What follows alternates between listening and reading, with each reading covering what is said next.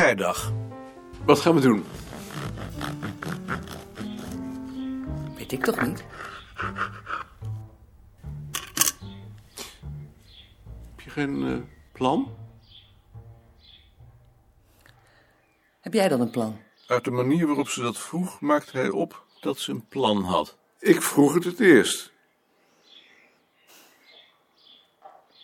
Ik had gedacht vandaag van Weesp naar Hilversum te lopen. Tussen de plassen door. Uitstekend. Het lijkt me zo warm. Dat zal best meevallen.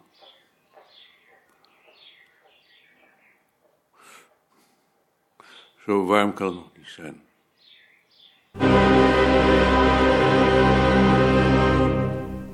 Het was warm, met een vage, hoge bewolking, waardoor er een melig, schaduwloos licht hing.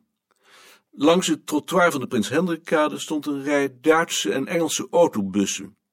Bij de rondvaartboten was het druk. Het station in Weesp werd verbouwd, net als dat van Amsterdam. Het perron kon alleen nog buitenom via een in de in elkaar getimmerde trap verlaten worden. Het duurde enige tijd voor de bus naar Nederhorst den Berg kwam. De chauffeur zette het luik in het dak open. Om alvast een beetje te wennen.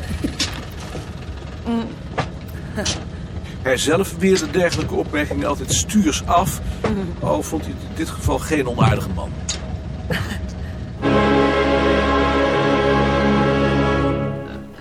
Bij de eerste boerderij op de Horstelmeerdijk lagen zes varkens te genieten in de modder naast een vracht bieten. Toen ze bleven stilstaan, strekte een behagelijk zijn achterpoot in de lucht. Ze liepen de dijk af.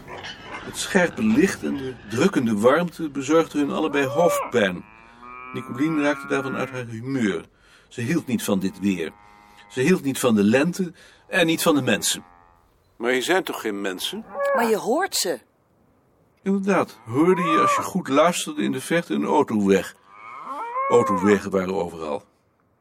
Een boot met een dikke schippersknecht in een blauwe kiel meerde af bij de sluis. Uit de flarden van een gesprek met de sluiswachter die die opving, maakte hij op dat het kanaal binnenkort zou worden dichtgegooid voor de verbreding van de weg. Ook dat nog. Om zijn gaarheid te bestrijden probeerde hij het tempo te verhogen, maar Nicolien kleefde aan de weg en haar humeur werd er niet beter op.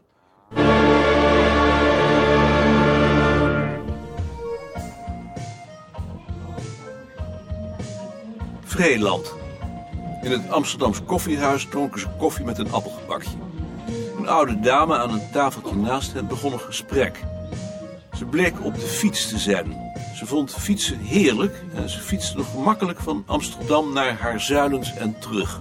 U bent zeker met de auto. Nee, te voet. Dat schiep een sfeer van verbroedering tegen wil en dank. Want dat gepraat met vreemden vond hij een ramp. Bovendien was het een wel erg nette, verzorgde dame. Nou, ik neem mijn petje voor u af. En wij voor u. Eh, voor u.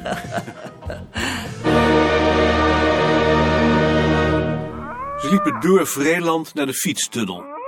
Nicolien had van dat praten hoofdpijn gekregen. Wat doen we? En jij?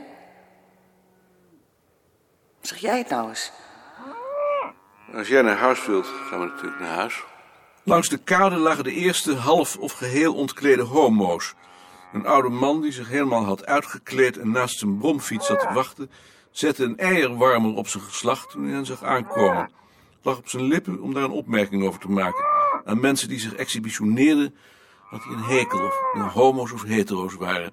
Maar als het homo's betrof, dacht Nicolien daar anders over, want die hadden iets te bewijzen. Je kunt hier eigenlijk alleen met sneeuw lopen. Maar jij zei dat het hier koeler zou zijn. Heb ik dat gezegd? Waarom heb ik dat dan gezegd? Omdat ik zei dat ik zo'n last had van de warmte. Als hij dingen ging vergeten die hij een kwartier geleden gezegd had, begon het er somber uit te zien. Ja, loop niet zo hard.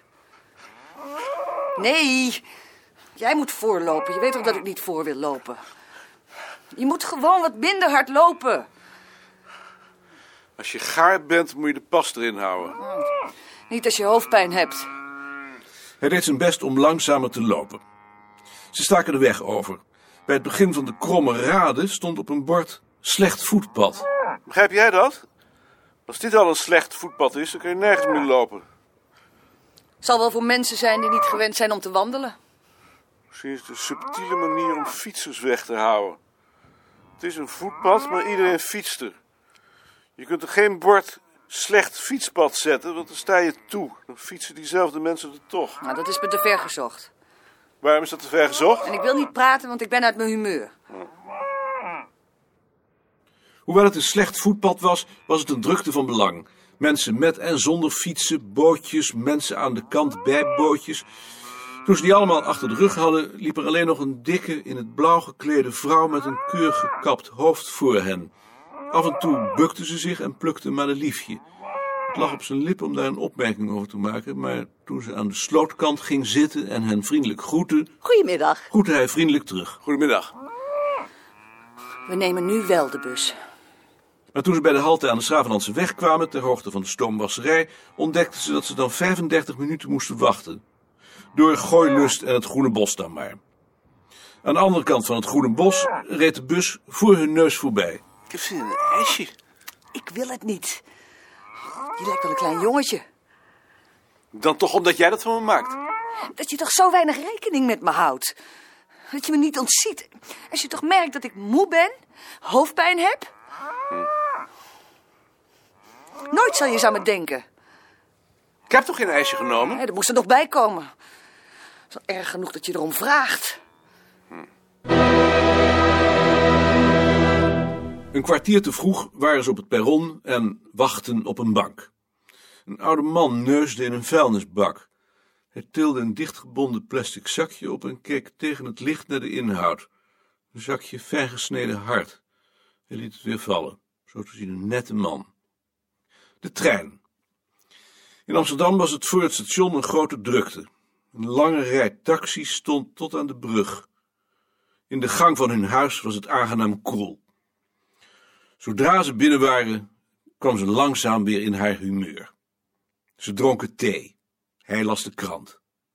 Daarna liepen ze naar Marrakesh voor de couscous royale, waaraan hij de hele dag, telkens als hij zijn humeur dreigde te verliezen, had gedacht. Tevreden liepen ze terug voor een kop koffie en een stuk paasgebak. Een welbesteden dag.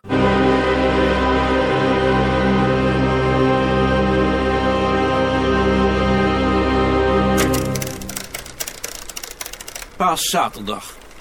Nicolien moest boodschappen doen. Omdat hij het tempo drukte en haar besluitvaardigheid ongunstig beïnvloedde, vond ze het beter dat hij ging fietsen. Hij reed achter het station om door Kattenburg naar het Amsterdam-Rijnkanaal. Het was stralend weer. In de stad was het druk, maar zodra hij buiten was, op de Kanaaldijk, was hij nagenoeg alleen. Dat maakte dat hij zich ongewoon vrij en gelukkig voelde. Hij draaide zijn benen langzaam in de ronde en keek met aandacht om zich heen. Op de brug, halverwege de sluizen, stond met grote letters... Delilah, I love you, Mohammed. Dat zou je daar tien jaar geleden niet hebben aangetroffen.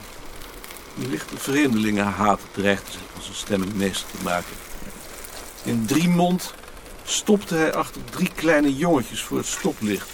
Het grootste draaide zich naar hem om, op het kleinste wijzend... Sla maar op zijn meter om, meneer. Van mij mag het. Optrekkend en doorfietsend werd hij nijdig op dat rotkereltje. Maar de gedachte dat het zeker een rot mannetje zou worden, bracht hem weer in zijn humeur. Alles is zoals het is en zo is het.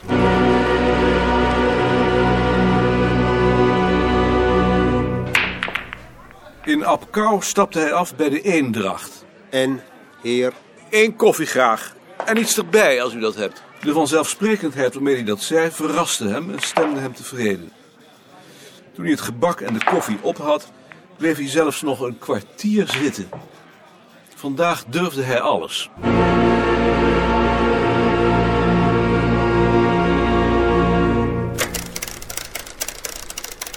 Het werd drukker. Veel mensen op snelle racefietsen. Dat zag je tien jaar geleden ook niet. Hij reed daar langzaam tussen, de wind nu in de rug. Iedereen passeerde hem. Hij liet zich passeren en passeerde niemand. Ouderkerk. De dorpstraat was mutvol. Mensen bezig met het doen van hun paasinkopen. Langs de Amstel werd het steeds drukker met toer- en racefietsers uit Amsterdam. Even voorbij het kalfje zat al een vrouw met ontbloot bovenlijf te zonnen. Een vrouw die alleen afkeer wekte, met een miserig man aan haar zij. Hij passeerde een man met een bril op een nog iets hogere fiets dan de zijne. Waarschijnlijk een superintellectueel. Hij jakkerde tegen de brug op, liet zich weer naar beneden rollen en keek nieuwsgierig naar de mensen die met bloemen in de hand Zorgvliet binnengingen.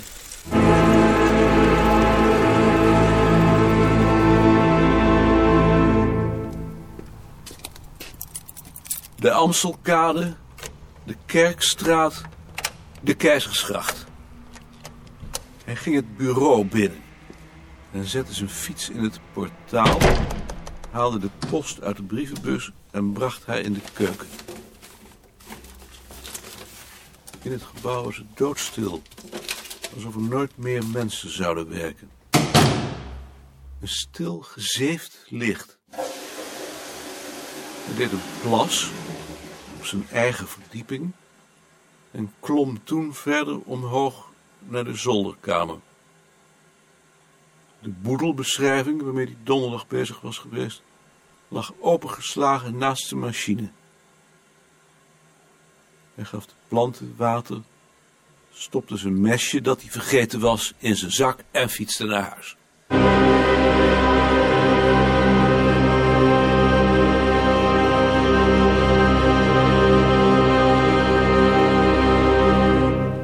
Paaszondag. Wat gaan we vandaag doen? Ik had naar Edam gewild, maar... Het weer is weer net zoals vrijdag. Op de fiets heb je daar minder last van. Ik weet het niet. Ga dan maar eerst onder de douche. En daarna kijk je wat je het liefste doet. Toen hij de tafel afruimde, ontdekte hij dat ze zelfs het paasbrood had vergeten. Hij waste af en bracht het blad terug naar de kamer. Weet je het al? Ik ben besluiteloos. Dan zou ik maar gaan, want anders heb je daarover weer de pest in. Ze ging terug naar de slaapkamer om zich te verkleden, maar toen hij de fietsen naar beneden had gedragen, vond ze dat haar jek niet paste bij haar broek. Wat doet dat er naartoe? Dat doet er wel toe. Ze trok haar jek weer uit en in plaats daarvan een roze vest aan.